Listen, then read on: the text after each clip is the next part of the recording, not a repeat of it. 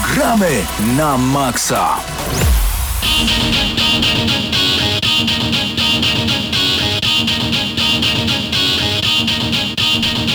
No tak, my z Hubertem się już wygłupiamy do kamery, a jeszcze nie nadajemy na żywo na YouTubie, ale spokojnie jesteśmy oczywiście zawsze Bo o nigdy godzinie... nie wiemy, kiedy się pojawimy w tej kamerze. A ja zawsze wam mówię, po co idziecie na przerwę przed audycją i tak potem będziemy się spieszyć i nic nie będzie działać. E, No i jak zwykle okazało się, że mój tele... Moja kamera wysokiej jakości odmówiła posłuszeństwa, więc korzystamy z innej wysokiej jakości kamery. Dobry wieczór, tu Dobry gramy wieczór, na maksa. witamy bardzo serdecznie. Cześć. Ja jestem Hubert Pomykała. A ja jestem Paweł Typiak, Tak. dzień dobry. A po Y, drugiej stronie szyby jest e, Patryk Ciesielka, Paweł Stachyra, Mateusz Zdanowicz, Eurogamer.pl. To nie jest jego ksywa, tylko miejsce, gdzie on pracuje na co dzień. To prawda. Poza tym e, Mateusz Widut w tym momencie Ustawia walczy kamerę z wysokiej kamerą, jakości. wysokiej jakości kamerą. Na szczęście żyjemy w takim świecie, że Xiaomi lepsze. No bo to Xiaomi. No. Tak. Ale zastanawiałem się nad poprawą jakości naszego streama ostatnio i, i, i, muszę coś wymyślić. Czy jakoś puścić kamerę do laptopa, laptop do Wi-Fi, etc., etc., etc. powiem czy... Ci, że są takie ostatnio taktyki, że wydaje mi się, że można byłoby naprawdę ze wszystkiego transmitować. Bo- Jeszcze za jakiś czas i będą transmisje na żywo z lodów. Nawet z pralki. Ja sobie odpalę teraz. Ale najpierw Skyrim wyjdzie na tę platformę. To śmieszne jest. To jest żarcik. Nie, ale to jest wiecie. śmieszne, mnie to bawi. Tak, to tak, no zabawne, dokładnie. Generalnie wesołe. Co grałeś Hubert, nie, poczekaj. To i Nie, tak, no- no to i tak mi. nie ma znaczenia. Jest mecz polskiej reprezentacji, a to oznacza, Że tylko część e, ta, która że nikt nas nie słucha. ewentualnie Nikt. ludzie mają... Od... Totalnie. Okej. W tym momencie jesteś tylko ty i Ale ja. ja lubię z tobą żartować, więc mogę z tobą rozmawiać. A to, że mam akurat mikrofon przed O, ustami, no to jest tam druga sprawa. O, czekaj, właśnie nawet Właśnie ciebie słychać. słyszymy siebie. To znaczy, że Okej, nadajemy już teraz- na żywo także na YouTubie. Siema wszystkim. Dzień dobry e, raz jeszcze. oglądają, tak Y, jest. Mamy dzisiaj cztery recenzje, więc Prawdopodobnie dzisiaj będą Postaramy oglądać się. mnie moi y, rodzice. Rodzice, naprawdę? Tak, no bez kitu. No to ja... No, Mateusz, dobra. Mateusz zaczął śmiać od razu. Nie, bardzo dobrze, my bardzo serdecznie pozdrawiamy rodziców Huberta. E, tak.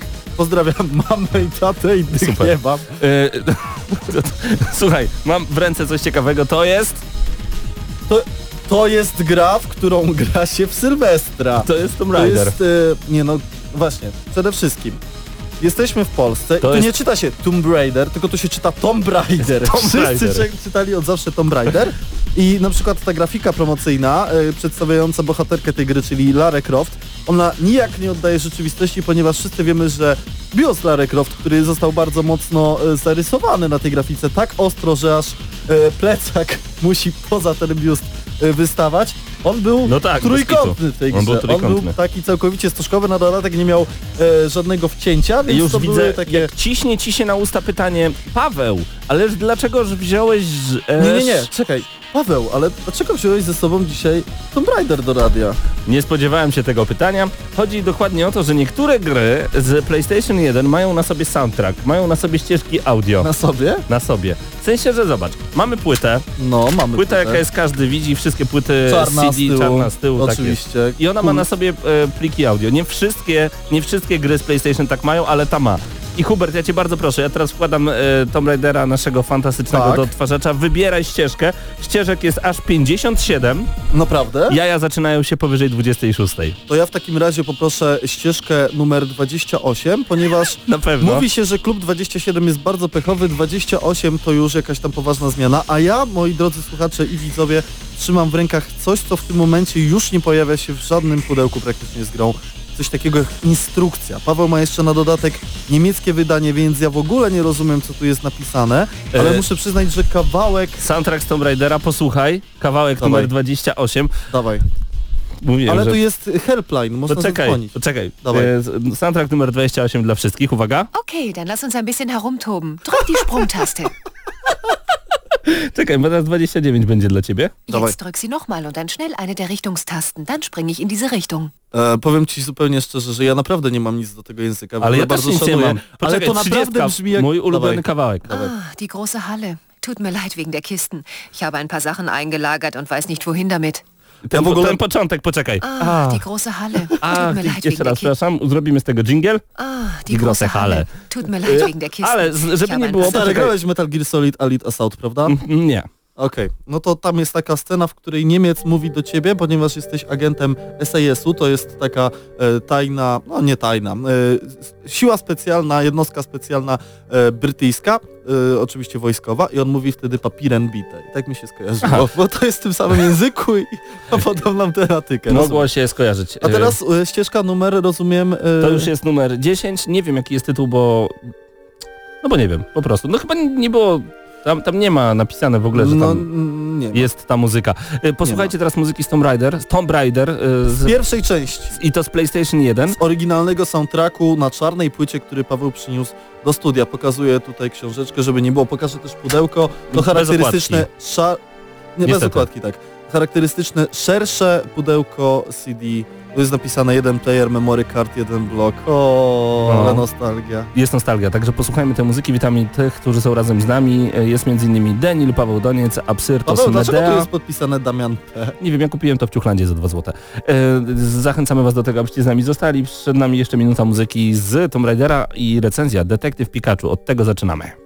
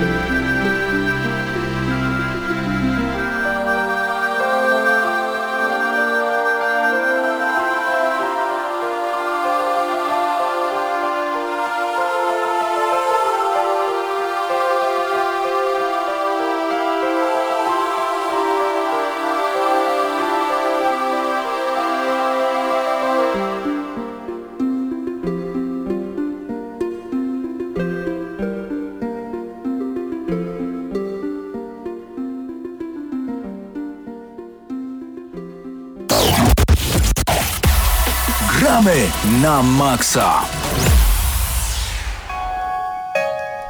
Razem ze mną w studiu Ewelina Kwaśniewska. Dzień dobry Ewelino. Witam dobry. Cię. Dobry wieczór. W sumie mamy wieczór, jest po 21, 8 Takie minut. Detektyw Pikachu to gra, którą podrzuciliśmy Ci od e, dystrybutora polskiego, czyli od Conquest Entertainment. E, To gra na 3DS-a. A że ostatnio jesteś maniaczką 3DS-ową, to wiem, że na pewno dobrze to zrecenzujesz. Grałaś dużo, długo i opowiadaj proszę Cię, czym jest Detektyw Pikachu? Detektyw Pikachu jest e, przede wszystkim bardzo liniową przygodówką, e, która dosłownie prowadzi nas e, za rękę, to jest pewien minus. Ale o czym opowiada? Opowiada o teamie. Team przybywa do, do miasta szukając... Team w sensie nie drużyna, tylko team męskie imię. Team w sensie męskie imię Okej. chłopca, tak, który przybywa do miasta, w którego się wcielamy e, i on szuka swojego ojca.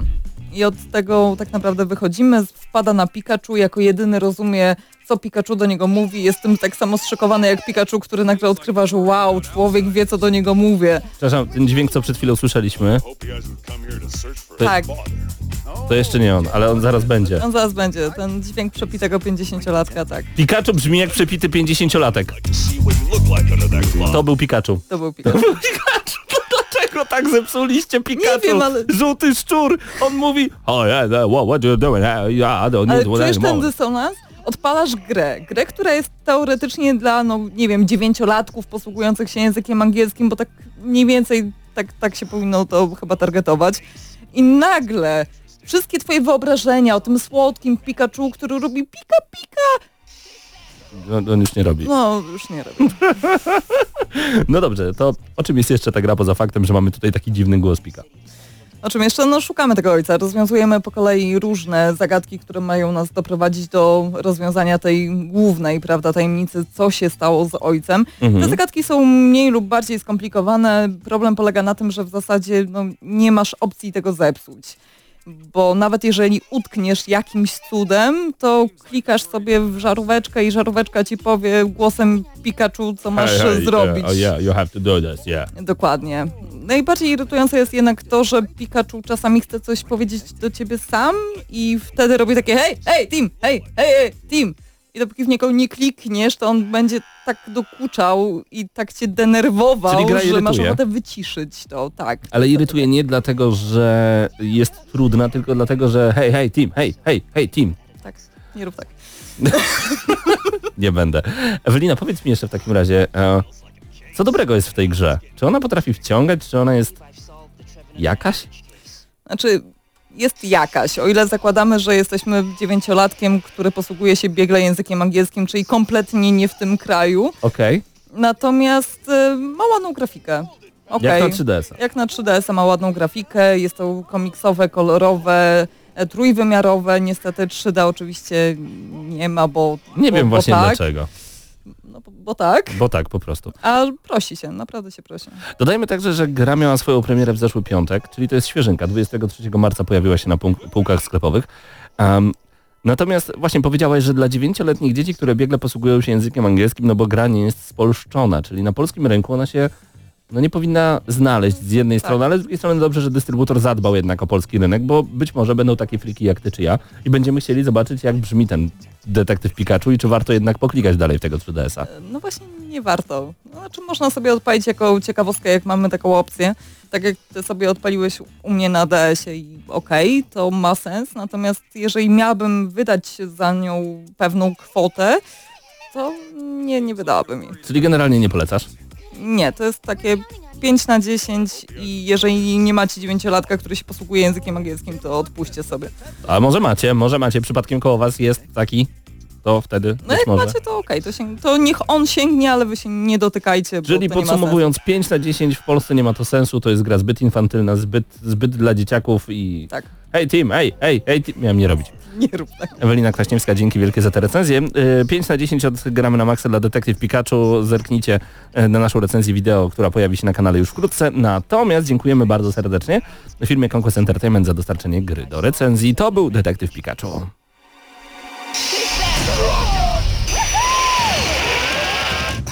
Know about these?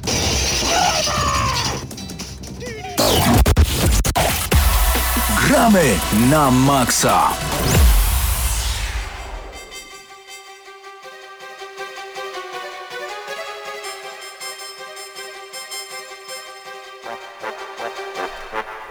Gramy na Maxa razem ze mną w tym momencie Mateusz Widut. Dobry wieczór Mateuszu. Dobry wieczór. Z newsami do mnie przychodził, z dobrymi wiadomościami, informacjami. Mów, ja będę tu klikał przy okazji w soundtrack z Tomb Raidera, bo to trzeba przewijać, to się palcem obsługuje. Przybiegłem prosto z nagrywania podcastu GN+, więc y, dużo newsów się pojawiło w tym tygodniu. Mhm. Jeden bardzo, bardzo ciekawy, ponieważ Xbox y, prawdopodobnie przygotowuje usługę wypożyczania gier cyfrowo. Jak, jak, jak? Czekaj. Otóż na forum NeoGAF pojawił się screenshot y, z Xbox Marketplace z Brazylii, gdzie pewien użytkownik e, e, znalazł jakby wchodząc na kartę Forza Motorsport 7 możliwość wypożyczenia gry na 3 miesiące za kwotę 69 reali, co, coś takiego, taką mają tam e, walutę, co w przeliczeniu na złotówkę jest około 70 zł, więc za 70 zł prawdopodobnie będzie można wypożyczyć, wypożyczyć grę na 3 miesiące. Tylko po co?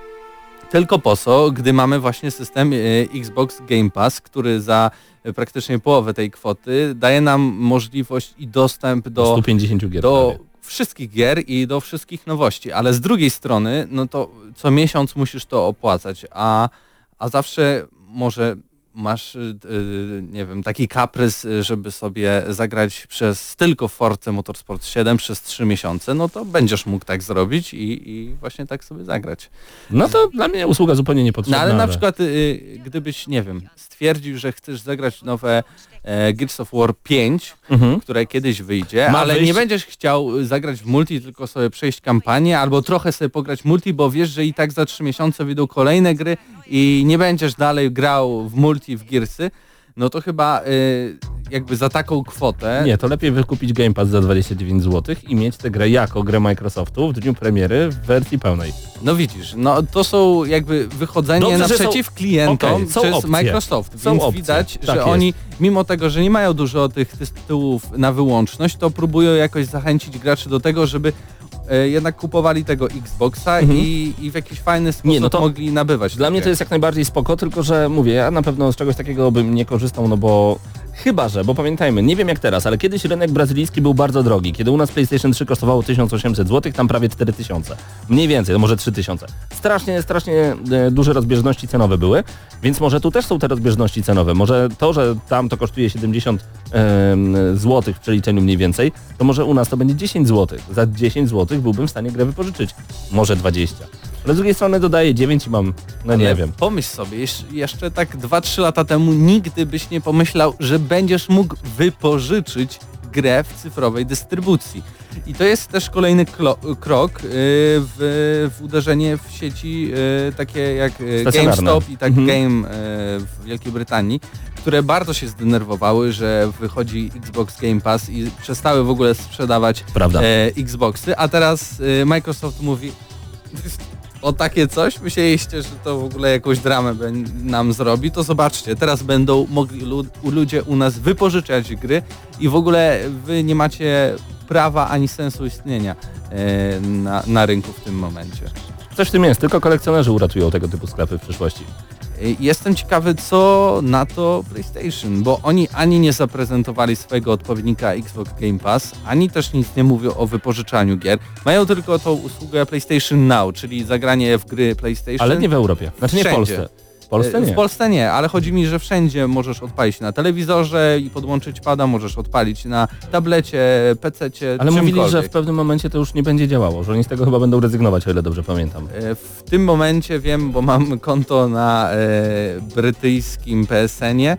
E, w ogóle zachęcają tam do zarejestrowania się, dają za darmo miesiąc e, do pogrania na PlayStation Now, więc e, nie wiem, czy to jest tak na odchodne, czy też może planują jakoś ożywić e, ten segment PlayStation Now.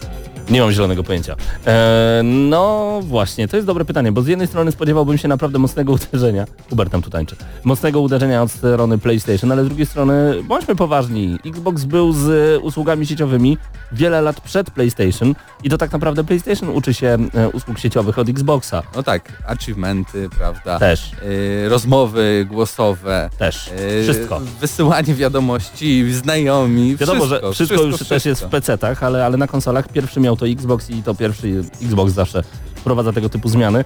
No zobaczymy, zobaczymy czy ktokolwiek z tego będzie korzystał, czy to wejdzie w ogóle do Polski. E, miałeś mieć dwa newsy, to już były dwa. Powiedzmy, że ten był Złączone. najważniejszy. Okej, a Mamy c- bardzo mało czasu, bo Tak. przed nami prawdopodobnie jeszcze trzy recenzje, Także ja się tylko zapytam, tutaj... co w GNM Plus w tym tygodniu, bo najnowszy odcinek możecie oglądać na naszym YouTubie, a także na stronie gramy na maxa.pl albo na gnmplus.pl. Właśnie rozmawiamy o tym e, Microsoftie i, i, Idź, i, Hubert, i tej usłudze. E, W co ostatnio graliśmy, rozmawiamy standardowo, ale także na przykład o zapowiedzi takiej pokątnej troszeczkę e, Silent Hilla, bo Konami zarejestrowało znak e, w Stanach Zjednoczonych Silent Hill, tylko jest problem z tym, że zarejestrowała to jako system do gier automatów, ale zarazem zarejestrowało to Konami, które jest odpowiedzialne za gry, a nie za automaty, bo za gry odpowiedzialne, odpowiedzialne jest digital coś tam, coś tam, a za automaty jest y, jakieś tam inne. Ale Czyli- wszystko jest po, pomieszane, ale fakt jest, że znak towarowy Silent Hill został ponownie 19 marca zarejestrowany w Stanach Zjednoczonych, więc Fajnie by było, gdyby to była gra, bo dawno nie mieliśmy żadnego Silent Hilla. Gdy będzie to automat do pachinko, bo niektórzy też tak mówią, no to będzie trochę gorzej. Przynajmniej ja nie jestem fanem pachinko. Ja bym chciał shootera takiego na, ym, na szynach, gdzie się strzela z mowa, ale to, to nie ta generacja, więc no, nie potrzebujemy green screena, jak sami widzicie, jeżeli oglądacie nas na YouTubie. E, Mamy taki prawdziwy, zatrudniamy pewnego pana. z Radomia. Pozdrawiamy Radom. E, przepraszamy za Huberta. A przecież rodzice twoi oglądają. Hubert, co ty robisz? Właśnie, pokaż, że jesteś choć Poważny. E, raz poważny. Słuchacie nas na antenie Radia Free, jak zawsze w każdy wtorek o godzinie 21. Zachęcamy Was do włączenia Gramy na Maxa. Notabene, jeżeli wiecie jak tam mecz, to także nas to interesuje, jesteśmy ciekawi bardzo. Ehm, no i już teraz przechodzimy do recenzji. Burnout Paradise Remaster przed nami.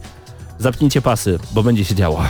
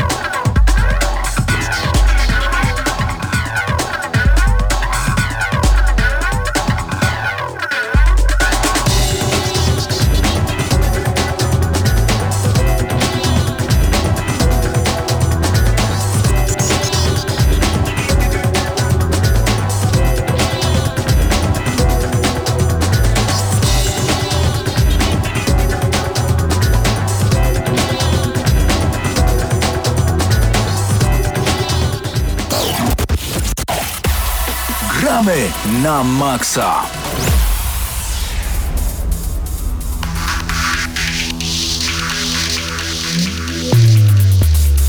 Bez wątpienia. Jedną z moich ulubionych serii wyścigowych, jeżeli wręcz nie ulubioną wyścigówką jest seria Burnout. Uwielbiam Burnout 3 Takedown, od tego się u mnie wszystko zaczęło. Burnout Revenge to jest gra którą z, splatynowałem, stalakowałem na Xboxie 360, a potem pojawił się Burnout Paradise na Xboxie 360 i PlayStation 3. Kolejna wersja Burnouta Paradise to był ten Ultimate Box, gdzie mieliśmy także wszystkie dodatki. No i już myśleliśmy, że widzieliśmy wszystko, że już widzieliśmy idealnie otwarty świat z cudownym soundtrackiem i genialną rozwałką, a tu jednak wychodzi kolejny, kolejny, no po prostu remaster. A tu nie, a tu właśnie się pojawia odnowiona wersja Burnout Paradise, y, która zadebiutowała 16 marca e, na PC, PlayStation 4, na Xboxie One. Oczywiście wydawcą, tak jak i standardowej wersji jest Electronic Arts, Polska, Electronic Arts Polska. Producentem tej odświeżonej wersji, co ciekawe, jest Stellar Entertainment, studio, które jak sprawdziłem póki co chyba nic więcej nie zrobiło oprócz O. tego e, remastera, który raczej im się uda, bo zacznijmy od kwestii technicznych, bo one chyba są najważniejsze w przypadku gier, które e, mają odnowioną oprawę. E, To rzeczywiście Full HD 60 klatek to jest e, jakby no, nie ma problemu z tym, że te klatki płynność spada. Wszystko jest utrzymane ciągle na stałym wysokim poziomie. E, Oprócz tego wiadomo, że zostały podciągnięte tekstury, które no jeśli na przykład na Xboxie One, bo jest taka możliwość, wsadzili płytę Burnouta Paradise z 360, to możemy zagrać we wstecznej kompatybilności. No i oczywiście ta gra tam trochę lepiej wygląda, ale na pewno nie tak samo jak w remasterze, więc tutaj już odpieramy pewien zarzut, że kurde, mogę kupić sobie na 360, wsadzić do Xboxa One i będę miał to samo. Nie, No tak. nie będziecie mieć tego samego, bo tutaj modele e, pojazdów zostały troszeczkę usprawnione, e, mają więcej poligonów, no to zostało dobrze przerzucone. E, zdecydowanie są lepsze tekstury, lepsze wygładzanie krawędzi, tak więc nawet w wersji PC-towej bo też niektórzy mówią, że ale po co to na PC ci wydawać, gdy no oczywiście możemy sobie ustawieniami podstawową wersję, która wyszła 10 lat temu ustawić też ładnie i będzie to samo. Nie, nie będzie to samo, bo mamy tutaj dodanych kilka tych takich filtrów graficznych, które jednak e, robią tą robotę. Ale tak naprawdę e, oprócz tego nic więcej nie dostajemy, bo e, jakby takim naczelnym dodatkiem jest to, że mamy wszystkie DLC, wszystkie jakie wyszły. E, I dla e, PC-ciarzy, i nie wiem czy nie skłamię, czy powiem prawdę, ale tak mi się wydaje, że nie wyszedł jeden dodatek, który dodawał taką małą wyspę, taki mały fragment e, mapy, który był pełen wyzwań, taki bardzo kręty. I chyba ten dodatek nie wyszedł na PC, tak więc kupując remastera, dostajecie ten dodatek, który normalnie nie, nie, nie mógł nigdy jakby zaistnieć w wersji desktopowej. To, co jest najważniejsze, jeżeli nigdy nie graliście w Burnout Paradise, ocena będzie naprawdę wysoka z mojej strony. Natomiast jeżeli tak jak ja i Mateusz macie skatowane te części na, na wszystkie platformy, na których ta gra się pojawiła, ocena będzie trochę niższa, ale nie aż tak bardzo, bo to, co jest najważniejsze w Burnoutie, to przede wszystkim uczucie prędkości, uczucie zagrożenia, e, to, że to jest, są wyścigi bardzo zręcznościowe, arcade'owe, tu nie mamy co liczyć na zużywanie się opon, oleju, pal... Nie, nie, nie, nie. Tam się odbijamy od wszystkiego, co znajduje się e, na naszym torze jazdy, ale Znaczy, należy możemy pamiętać, zrobić dzwon oczywiście i zrobić właśnie, czołówkę. to jest burnout, czyli e, to jak rozwalają się te wszystkie pojazdy, tak jak możemy właśnie zrobić dzwon, uderzyć e, w jakąś e, rampę, dosłownie jadąc na wprost niej, no to, to, to jest wyznacznik tego, jak ten samochód się gnie, jak wszystko się roztrzaskuje. Ja pamiętam, Warto zagrać. Przed wyjściem Burnouta Paradise studio Criterion, które właśnie odpowiada za, za, za tę grę, pokazywało jak dużo elementów będzie się tutaj giąć, zginać, blacha będzie się urywać i tak dalej. Kiedy gramy w to po latach widzimy, że w większości ten samochód jest przepoławiany i urywa się w pół i to już po czasie e, takim dłuższym rzeczywiście nie zachwyca. Dalej wygląda świetnie, ale nie jest tak zachwycające jak jeszcze wiele lat temu. Natomiast to poczucie prędkości, ta chęć zniszczenia wszystkiego dookoła, e, do tego jeszcze ten otwarty świat, który mi osobiście się mniej podoba. Ja wolę zamknięte wyścigi, gdzie mogę nauczyć się danego levelu, danego, danej trasy i po prostu pokonywać ją w sposób perfekcyjny, tak jak w Split Second albo we wcześniejszym Burnoutie Revenge i właśnie em, następcy Burnouta Revenge bardziej oczekuję niż Burnouta Paradise 2, który moim zdaniem notabene wyszedł już pod nazwą e, Need for Speed Most Wanted, które właśnie Studio, Studio Criterion także robiło. E, ten otwarty świat jest dla mnie zbyt przegięty. Ja za bardzo muszę zwracać uwagę na mapę, na e, kierunkowskazy. Y, To jest dla mnie po prostu Właśnie. trudne, ale mimo wszystko to, to daje masę satysfakcji, masę przyjemności i ta gra po prostu świetnie wygląda. Soundtrack to jest najwyższa liga, bo mamy tutaj zbiór soundtracków e, z pierwszych części. Nie wszystkie są to oczywiście utwory, ale jeżeli jesteście fanami także e, serii, no to na pewno graliście w Burnouta, więc do was nie mówię, e, w sensie Paradise, ale jeżeli e, lubicie po prostu muzykę rockową, muzykę elektroniczną, to wszystko gra w waszych samochodach i to z niesamowitą prędkością, ale najważniejszą rzeczą są te wszystkie dodatki, które mamy, do których mamy dostęp praktycznie od razu, gdy wjeżdżamy na Junkyard. Super to jest. Możemy na przykład sobie wybrać e, samochody miniaturki, które były takim dodatkiem. Możemy sobie Zdalnie wybrać sterowane zabawki. e, samochody, które były znane z różnych filmów, Powrót do przeszłości. Możemy zagrać poduszkowcem. Możemy też wybrać motocykle, które były chyba jednym z pierwszych dodatków tak naprawdę do, Możliwe. do Mhm. Burnouta. Więc jest naprawdę masa tego. I Z możemy- jednej strony Mhm. jest to mnie trochę to bolało, bo od początku właśnie mogę wybrać te super samochody i jeśli chcę przechodzić e, jakby kampanię dla pojedynczego gracza, to ona nie stanowi żadnego, Żadnego. wyzwania. Ale to za bardzo aż kusi, gdy masz takie super fury e, i, i stwierdzisz, nie, ja jej, ich nie będę używał, najpierw sobie przejdę kampanię dla pojedynczego gracza i te gruchoty będę po, po kolei e, zbierał. Nie, to, to się tak nie da. To się tak nie da. Szczególnie, że w Burnoutie najważniejsze jest zwycięstwo, a nie drugie i trzecie miejsce. O drugich i trzecich nikt nie pamięta. Y, To, co jest także dużym plusem dla zbieraczy achievementów i trofeów, w tej grze one wpadają jak szalone. Za darmo. Pierwszą godzinę miałem 25% głównej gry. Nie musimy robić na przykład, e, były różnice pomiędzy achievementami a trofeami na Xboxie 360, o ile dobrze pamiętam. W Burnoutie Paradise trzeba było rozwalić 600 y, tych bramek, czy, czy 800, czy 400. Połowę tego można było zrobić na PlayStation 3. Mniej więcej to są te liczby. Tutaj także mamy tylko 200 bramek, tylko 50 czy 60 billboardów. To w porównaniu do oryginału jest naprawdę bardzo, bardzo mało i widać, że twórcy chcą, abyśmy wrócili na chwilę do tej gry, żebyśmy się pobawili w nią 20 godzin, zebrali wszystko, co jest tylko możliwe dookoła, no i po prostu świetnie się bawili. To jest naprawdę, to jest dla mnie duży plus, bo od razu tutaj widać, że oni patrzą na tych starych, dobrych wyjadaczy, którzy chcą znowu wsiąść do y, wozów z Burnout Paradise. Z drugiej strony ta gra to też taki trochę paradoks, bo mamy ten stary świat. To jest, co mi się właśnie podoba, bo y, mamy tą minimapę, ale nie możemy sobie ustawić na przykład znacznika i gra automatycznie nam nie poprowadzi nas w te, w te dane miejsce, które wybraliśmy.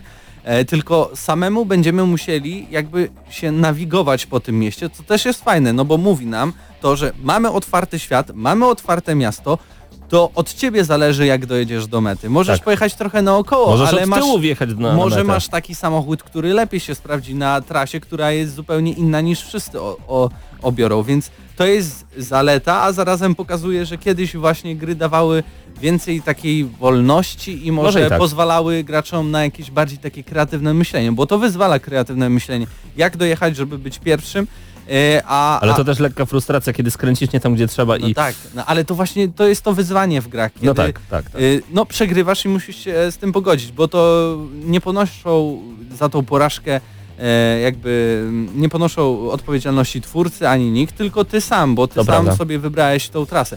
Z drugiej strony jest ona na tyle nowoczesna, że praktycznie nie odstaje od innych gier samochodowych, bo właśnie Criterion e, w Burnoutie Paradise wprowadził te wszystkie rzeczy, które dla nas teraz są normalne. Te rozwalanie, znaczy rozwalanie samochodów było, ale yy, chodzi mi o tryby sieciowe na przykład, yy, te otwarte lobby, ściganie się ze znajomymi, yy, ten czat głosowy. To wtedy było nowością. To, to wszystko było takim czymś nowym i jeśli pojawiało się, to znaczyło, że to jest super świetna gra. Yy, I tutaj widać, że jakby cała, cała ta gałąź rynku e, gier samochodowych e, poszła właśnie w stronę tego, co zrobił Burnout Paradise i teraz grając w Burnouta Paradise mam takie odczucie, no to jest jak wszystkie inne gry, no ale te wszystkie inne gry właśnie wzięły od To tego prawda. Burnouta to wszystko, tak Coś więc w tym jest. E, To jest jedna z najlepszych gier samochodowych, jakie w życiu grałem i teraz, y, gdy pojawił się ten remaster, to tak przywołało moje takie e, bardzo pozytywne i fajne wspomnienia z przeszłości, no bo to w sumie prawie 10 lat minęło. E, Mhm. Tak więc za cenę tak naprawdę połowy gry, Mhm. jak mi się wydaje, bo jakoś tak jest dostępny ten Borderlands Paradise Remaster, no to ja zdecydowanie bym polecał, a tym bardziej osobom, które lubią wyścigi, a nie grały nigdy w Burnouta Paradise, bo to jest moim zdaniem mus, must have, jak to mówią. Must have. Y, 9 na 10 ode mnie, dla tych, którzy nie grali. Dla tych, którzy grali, to jest przyjemny powrót do cudownego miasta, do Paradise City, gdzie trawa jest zielona i każdy jest syty. Tak musiałem to sparafrazować, sorry. E, I dla tych, którzy grali, to jest naprawdę porządne. Zastanawiam się między siódemką a ósemką, bo to jest świetna gra. A dziewczyny są piękne. A, ale to się nie rymuje. Zostawiam 8 na 10 y, jako ostateczną średnią ode mnie. A od ciebie? Ja bym stawiał, nie no, okej, dla osób, zgodzę się z tobą, dla osób, które kochają yy, Burnouta Paradise to raczej takie 8, bo oni rzeczywiście mogli grać od dawna w tak fajną, e, dobrą grę i znają ją, ale dla osób e, nowych to jest zdecydowanie dziewiątka. Czyli mamy 8 na 10 od gramy 8 na Maxa. na 10 odgramy na Maxa i dziękujemy Electronic Arts Polska za dostarczenie kopii do recenzji. Ale się pięknie w to jechało.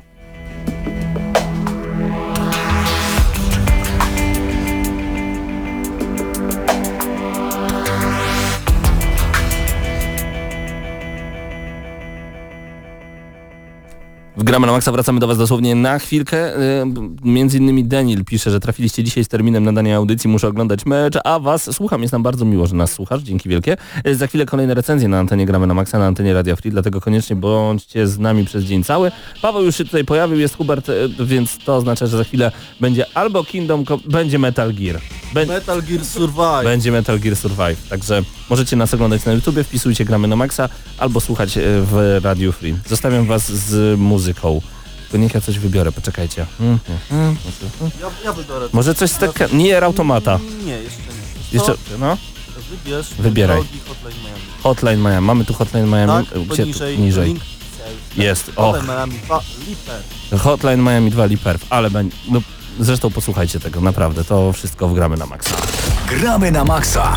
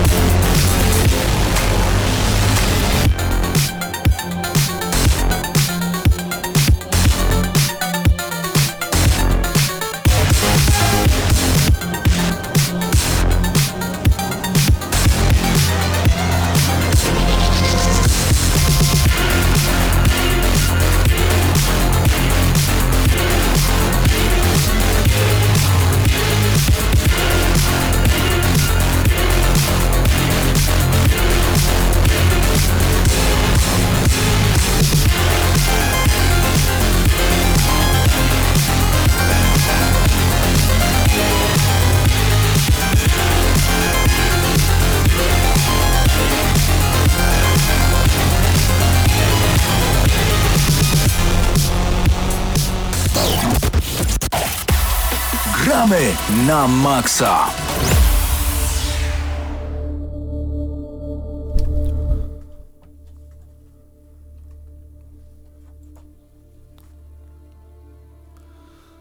Razem ze mną w studiu gramy na Maxa jest Paweł Stachyra. Witam wszystkich. I pora na jedną z najbardziej e, kontrowersyjnych gier, jakie wyszły ostatnimi czasy, e, z jednego prostego względu, o którym na pewno powiemy wam wiele razy. E, I grę, która wybitnie nie podobała się Mateuszowi Fidutowi na targach Gamescom 2017, był na pokazie. Zresztą właśnie e, Paweł tutaj odpalił m, gdzieś artykuł i w ogóle informacje na temat Metal Gear Survive, bo o tym tytule mowa i średnia ocen y, wśród graczy to 2,2 i podtytuł okropna. Jak się możesz do tego ustosunkować? To jest najlepsze dzieło Hideo Kojimy. E, Głównie okej, dlatego, że nie miał nic wspólnego, wspólnego z z tym dziełem, tak jest.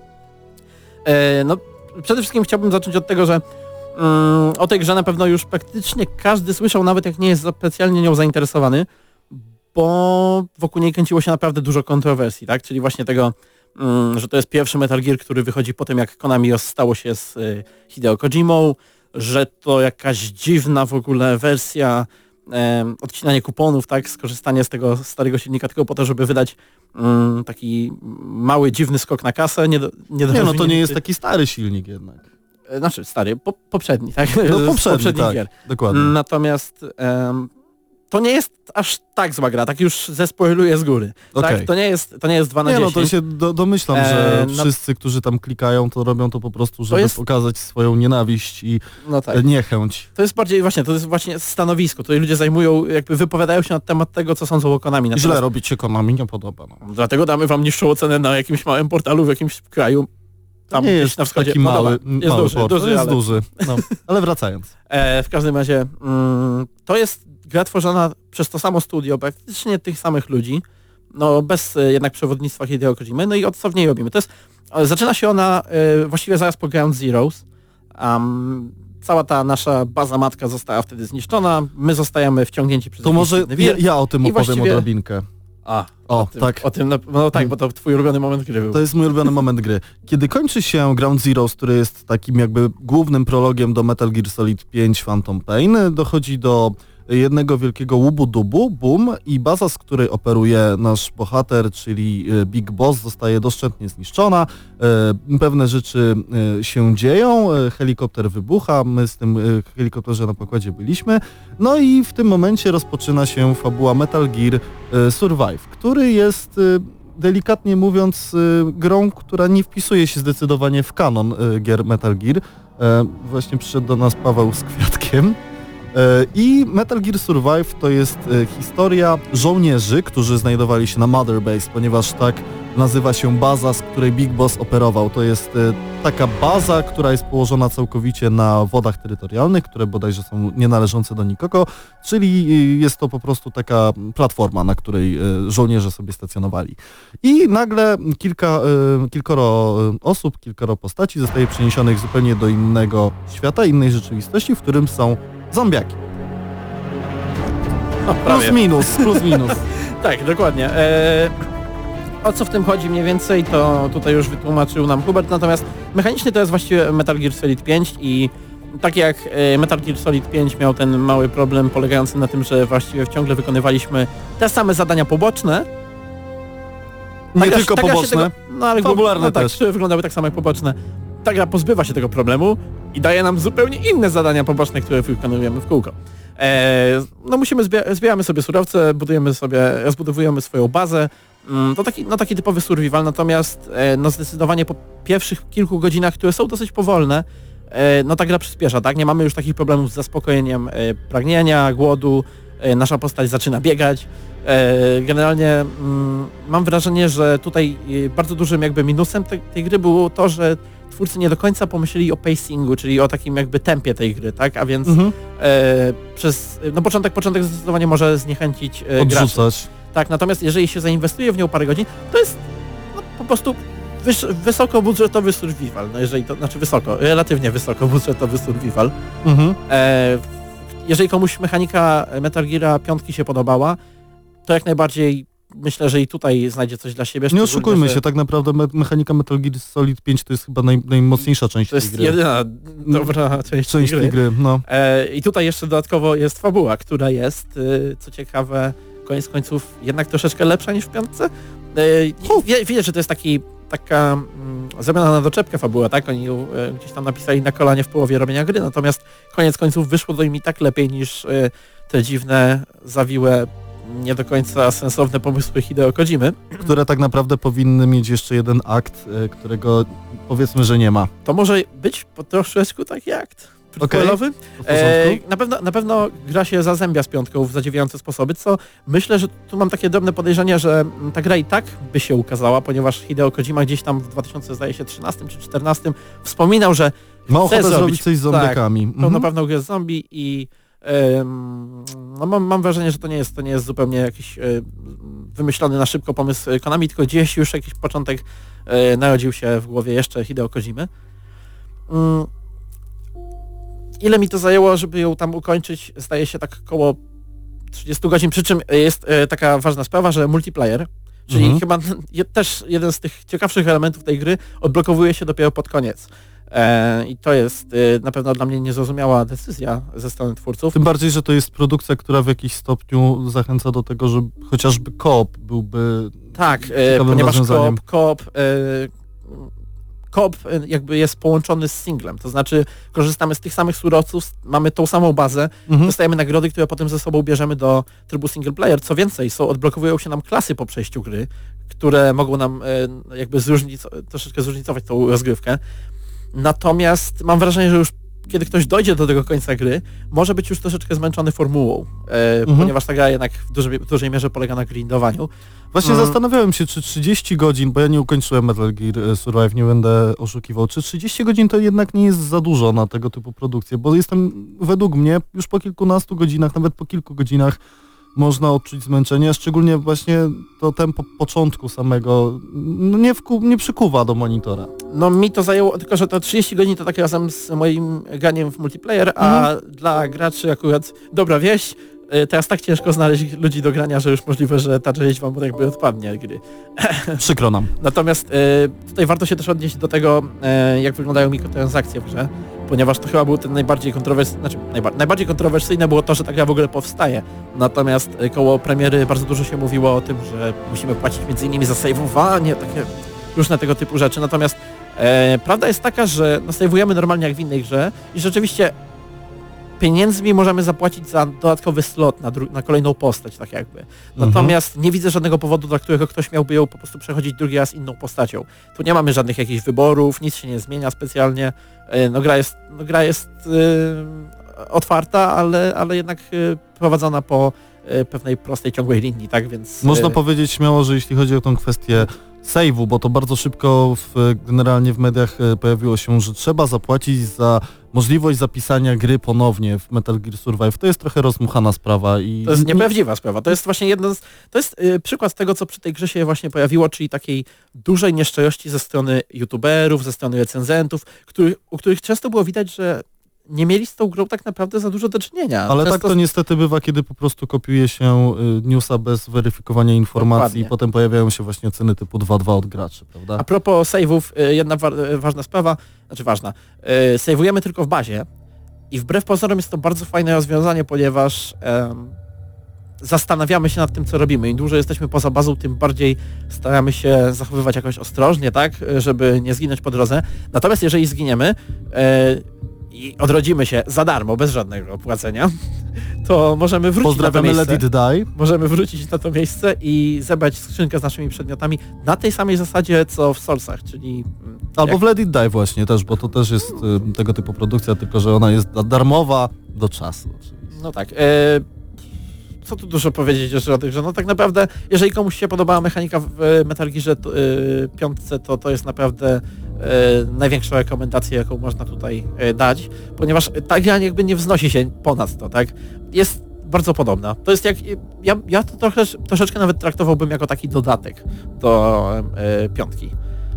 Ja nat- natomiast mogę śmiało powiedzieć, że to jest produkcja, która natychmiastowo zaczęła tracić swoją wartość rynkową. Y, Można powiedzieć, że to nie jest tak naprawdę dziwne, biorąc pod uwagę chociażby kontrowersje, które się dookoła mm, niej pojawiły i że to jest produkcja, która jest godna zainteresowania, może nie uwagi, ale zainteresowania jak najbardziej, akurat wtedy, kiedy po prostu sensownie potanieje. Jeśli będzie na wypłacie, to jak najbardziej warto Albo spróbować. poczekać warto chociażby na PlayStation Plus, chociażby albo, Albo na Xboxową. Game Passa na Xboxie. Dokładnie, można śmiało prorokować, że ta produkcja prędzej czy później się pojawi. No poza tym, jeśli chodzi o chociażby kwestie techniczno-graficzne, zanotowałeś jakieś spadki płynności? E, Jeżeli chodzi o takie technikalia, to nie było problemów, bo grałem właśnie na PC, tam nie było problemów z płynnością, natomiast mam wrażenie, że graficznie ta gra troszeczkę e, bywa gorsza od piątki, to znaczy większość asetów, większość jakby e, przedmiotów, otoczenia i tak dalej To jest pochodzi, pochodzi z piątki, Mhm. tak? Natomiast wszystko co nowe, albo część tych nowych rzeczy, szczególnie, szczególnie postaci, mam wrażenie, że wymodelowane zostały troszeczkę szybciej, z Okej. mniejszym, e, mniej się e, przykładano do tego, ponieważ no rzeczywiście wyglądają tak sobie. Niektóre, Mhm. Momentami ta gra naprawdę potrafi... e, Właśnie dlatego powiedziałem o tym starym silniku, ponieważ wydawało mi się, że e, no ta troszeczkę staro ta gra wygląda momentami. Tak, bo to jest silnik, mi- który był... Generalnie Metal Gear Solid 5 był bardzo ładny, szczególnie w Ground Zeroes. Potem, kiedy wyszedł już Phantom Pain, to była gra bardzo ładna, ale nie mogę powiedzieć, że piękna. No tak. On mi troszeczkę graficznie ta gra momentami przypominała mi mm, taką grę z 2008 roku, tylko z ładniejszymi teksturami. A to nie jest specjalnie e, tak naprawdę dobra i interesująca dla nas informacja. Więc jakbyś miał podsumować, to jaką ocenę byś dał? Myślę, że e, uczciwie oceniając ta gra w tym momencie, jeżeli, jeżeli macie, szczególnie jeżeli macie z kim zagrać, no to takie 5 na 10. Uuu, nisiutko. Fal, no to dla porównania Nie, no, Fallout 4 dobra. to 6. Okej, Fallout 4 to 6, czyli dla porównania e, Metal Gear Survive to 5. My dziękujemy oczywiście za kopię do recenzji od Techlandu i ja się akurat wstrzymuję od oceny, bo to nie jest gra, którą w jakiś sposób bym traktował poważnie, nie zrozumcie mnie źle, no offense absolutnie. Po prostu e, Big Boss, Solid Snake, to Pojawiają dla się, mnie, poja, pojawia się w grze Big Boss. ale to, to nie jest W coś, co, otwierającej cutscence.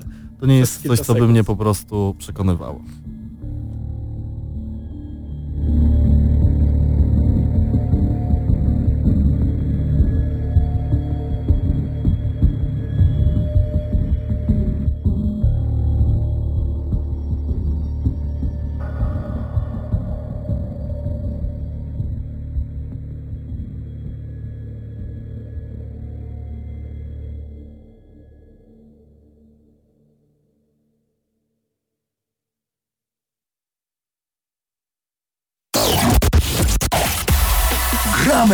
Na maksa.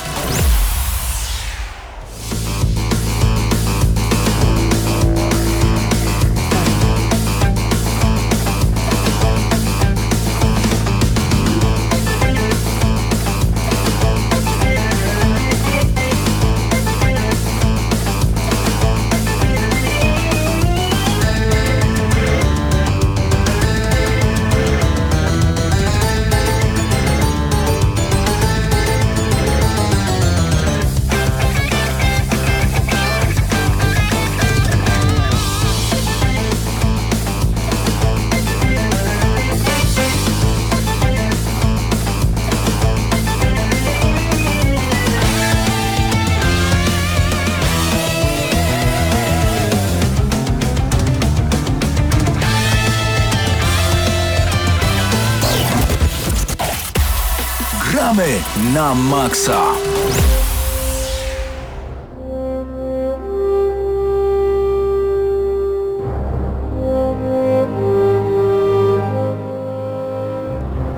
W Gramy na Maxa będziemy recenzować teraz e, po dłuższym oczekiwaniu Kingdom Come Deliverance od e, czeskiego studia Warhorse. Mm, Jest to gra, która powstawała długo w bólach i cierpieniach, słyszeliśmy o niej od wielu lat różne rzeczy, zmieniło się troszeczkę nawet cała koncepcja tak naprawdę mm, tej gry, ale ostatecznie kiedy wyszła, no to no, rzeczywiście była głośna, chociaż niestety nie tylko z powodów e, e, czysto growych, ale też przez kontrowersje, które wzbudzała. Natomiast my nie będziemy się zajmować kontrowersjami, tylko i wyłącznie tym, co znajduje się w grze. Em, Jest to taki pierwszoosobowy RPG, przy czym bardzo nazwałbym to hardkorowy.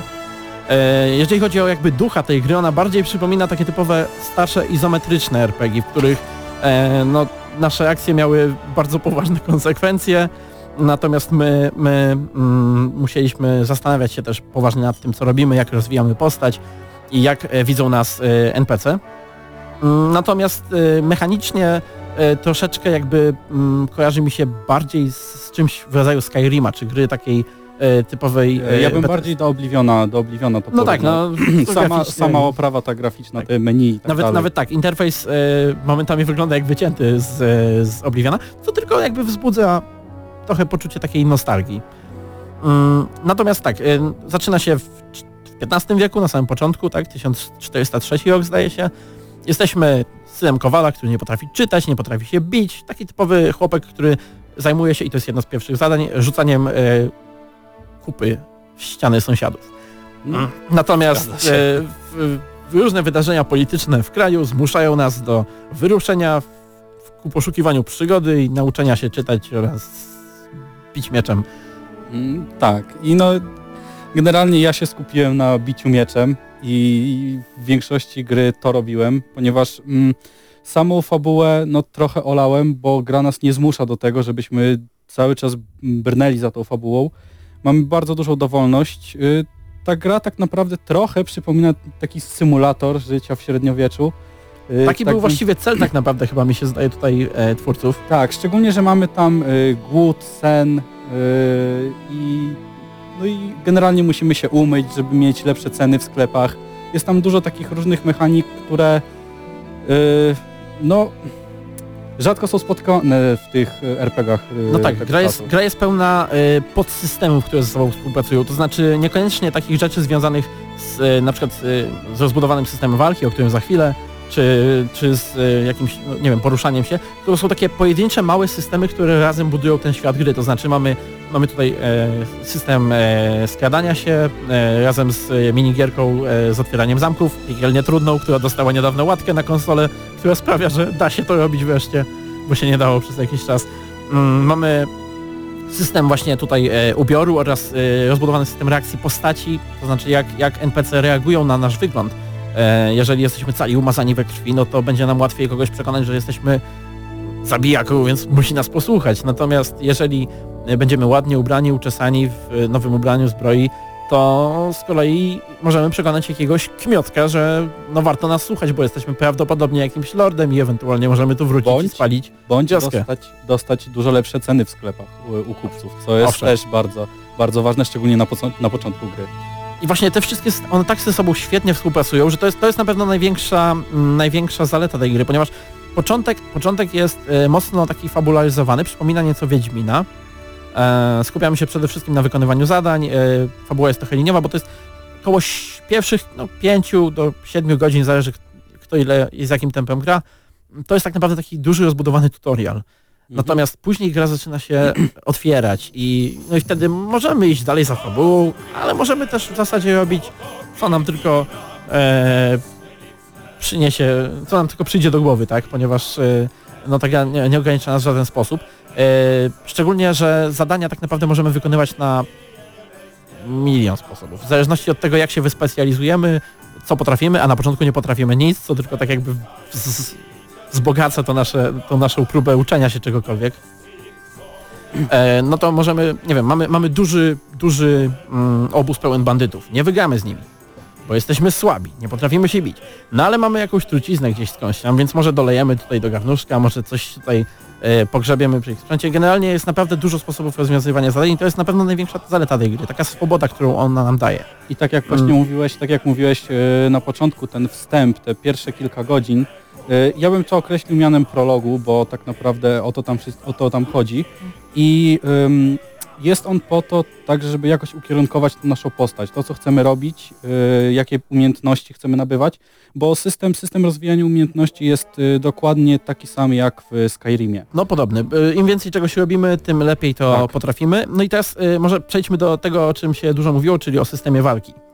E, tak, no ja e, tak naprawdę nie przeszedłem, no nie przeszedłem e, fabuły głównej, ale za to rozwinąłem swoją postać na maksa, tak? Także te wszystkie mechaniki są mi bardzo dobrze znane i skupiłem się na, na, na walce mieczem, ponieważ no wydawało mi się to najbardziej sensowne. Poszedłem w ciężki pancerz, bo przeciwnicy biją tam horrendalne obrażenia i y, krótki miecz, żeby mieć tak jakoś mniej więcej szybko panować nad tym wszystkim i tarczę. I gra się w tym bardzo dobrze do pewnego momentu, gdy już mamy postać bardzo, bardzo rozwiniętą, bo y, gra nam oferuje w perkach y, coś w stylu kombosów, że y, uderzymy z góry, z dołu, z boku i wtedy mamy pewność, że przeciwnik oberwie. Jeżeli jest, jesteśmy tacy bardzo dobrzy, mamy bardzo dobrą, dobry pancerz, dobrą broń, to y, zabijamy wszystkich tak naprawdę na jeden, dwa ciosy i te nasze kombinacje na nic się nie zdają. Miałem chyba dwie takie, których nigdy nie wykorzystałem, mimo, mimo że je odblokowałem, bo no, przeciwnicy padali zanim zdążyłem to wykonać. No tak, system walki na pewno jest e, bardzo realistyczny, jakby budowany na mm, takich e, średniowiecznych traktatach, a więc zapisach tego, jak powinniśmy e, walczyć, chociaż mam wrażenie, że jednak jest dostosowany bardziej do pojedynków niż do e, większych walk, ponieważ, no pomijam to, że jest trudno walczyć z wieloma przeciwnikami naraz, ale, bo to jest taki był cel, natomiast e, no trochę brakuje mi takiego siłowania się, takiego poczucia, że możemy mm, będąc w pełnej zbroi i będąc też postawnym chłopem przesiłować jednak kogoś w tej grze. Mm, próbowałem troszeczkę mm, kątnego ucznictwa, ale to był najgłupszy pomysł pod słońcem. Z jakiego względu? Otóż z powodu tego, co jest największym minusem tej gry, a więc problemów technicznych. Gra e, troszeczkę, znaczy troszeczkę, no gra ma spadki płynności i to całkiem duże. Mm, troszeczkę się to poprawiło po patchu, ale dalej nie jest e, idealnie, szczególnie na konsolach e, tych nieulepszonych, to znaczy nie PS4 Pro, nie Xbox One X, tylko właśnie podstawowa czwórka, PS4 i Xbox One. Mm, Na tych grach, no z tego co e, tutaj bezpośrednio jakby nie miałem okazji tego doświadczyć, ale z tego co widziałem to jest e, często na granicy takiej mm, płynności, w której da się grać jakoś poważnie. Natomiast na PC-tach no też potrafi z zaskoczenia cię złapać i to może być e, bardzo frustrujące, szczególnie, że e, no zdarzyły mi się też dwa razy e, ucieczki gry do pulpitu.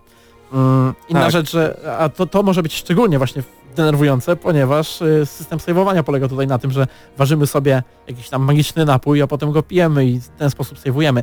Tutaj to miało mieć działanie, w planach to miało być działanie takie, że gracz miał em, bardziej zastanawiać się nad tym, co robi, ponieważ dostęp do zapisu był ograniczony, ale koniec końców potrafi to frustrować i zresztą zdaje mi się teraz twórcy z następną łatką wprowadzić mają e, możliwość wyjścia, saveowania przy wychodzeniu do pulpitu, co jest absolutnym zbawieniem. Y, Tak, zgadza się. I właśnie te savey, tak jak wspomniałeś o nich, y, przy piciu tych eliksirów, mm, no one są, to jest bardzo ciężkie, ponieważ ja na przykład nigdy nie, nie piłem tych eliksirów, bo zawsze myślałem, dobra, to dojdę tutaj do tego łóżka, zapiszę się i będzie wszystko ok. No ale nie było, bo zdarzało się tak, że załóżmy jakaś misja mi się zbugowała i to zbugowała się tak paskudnie, na przykład znikała mi klatka z ptakiem, którego miałem oddać kupcowi. Jak nie miałem tego ptaka, nie mogłem go oddać, no i cała mis całą misję szlak trafiał. I było wiele takich błędów, wiele takich problemów, które bardzo przeszkadzały przy tym właśnie trybie zapisu. No i nie uniemożliwiały gier, grę na jakimś normalnym, normalnym poziomie. No czy tak, y, natomiast wydaje mi się, że nie jest aż tak źle, żeby się nie dało tego przejść. No myślę, że bez problemu da się to, da się mm, jakoś sobie z tym poradzić.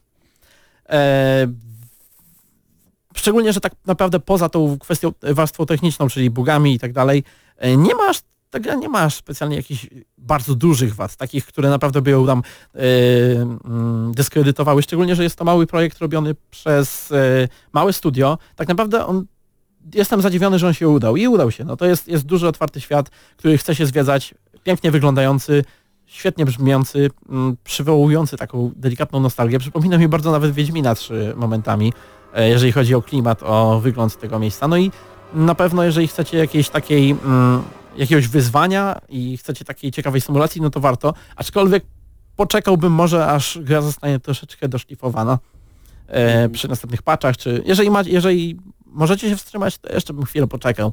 E, szczególnie jeżeli gracie na konsolach i chcielibyście mieć e, jakąś przyjemną płynność, tak? No, ja, ja już bym przeszedł do oceny, ponieważ no, gra, jest, gra jest na pewno świeża. Jest to coś nowego, coś, czego nie doświadczyliśmy do tej pory. Y, Jest toporna, ale to się bardzo dobrze wpisuje w ten klimat. Y, Posiada dużo błędów, czego no, nie da się uniknąć przy tak małym studiu i przy tak małych, y, przy tak małych pieniądzach, które zostały wykorzystane do tej gry. no był to bardzo ambitny projekt, y, projekt y, i no coś w sobie ma, coś w sobie ma. Tak jak ja bym, ja mogę to ocenić na siódemkę. Ja się troszeczkę zastanawiałem i myślę, że mm, na ten moment w takiej wersji, w jaką miałem okazję grać, jeszcze bez tych poprawek, które mają się pojawić, myślę, że gra y, spokojnie ode mnie zasługuje na, na ósemkę, ponieważ jest to naprawdę niesamowicie ambitny tytuł, y, który, no jeżeli zostanie odpowiednio spaczowany, to może być jedną z najlepszych y, pozycji do zagrania w tym roku. A że ukazał się na wszystkich, zdaje się, platformach poza Switchem, ale na tych platformach, które uciągną taką grę, no to jak najbardziej, e, niezależnie od tego, na czym gracie, no myślę, że warto, warto spróbować i zajrzeć do XV-wiecznych Czech. Także 7,5. 7,5. Odgramy na maksa. Tak jest.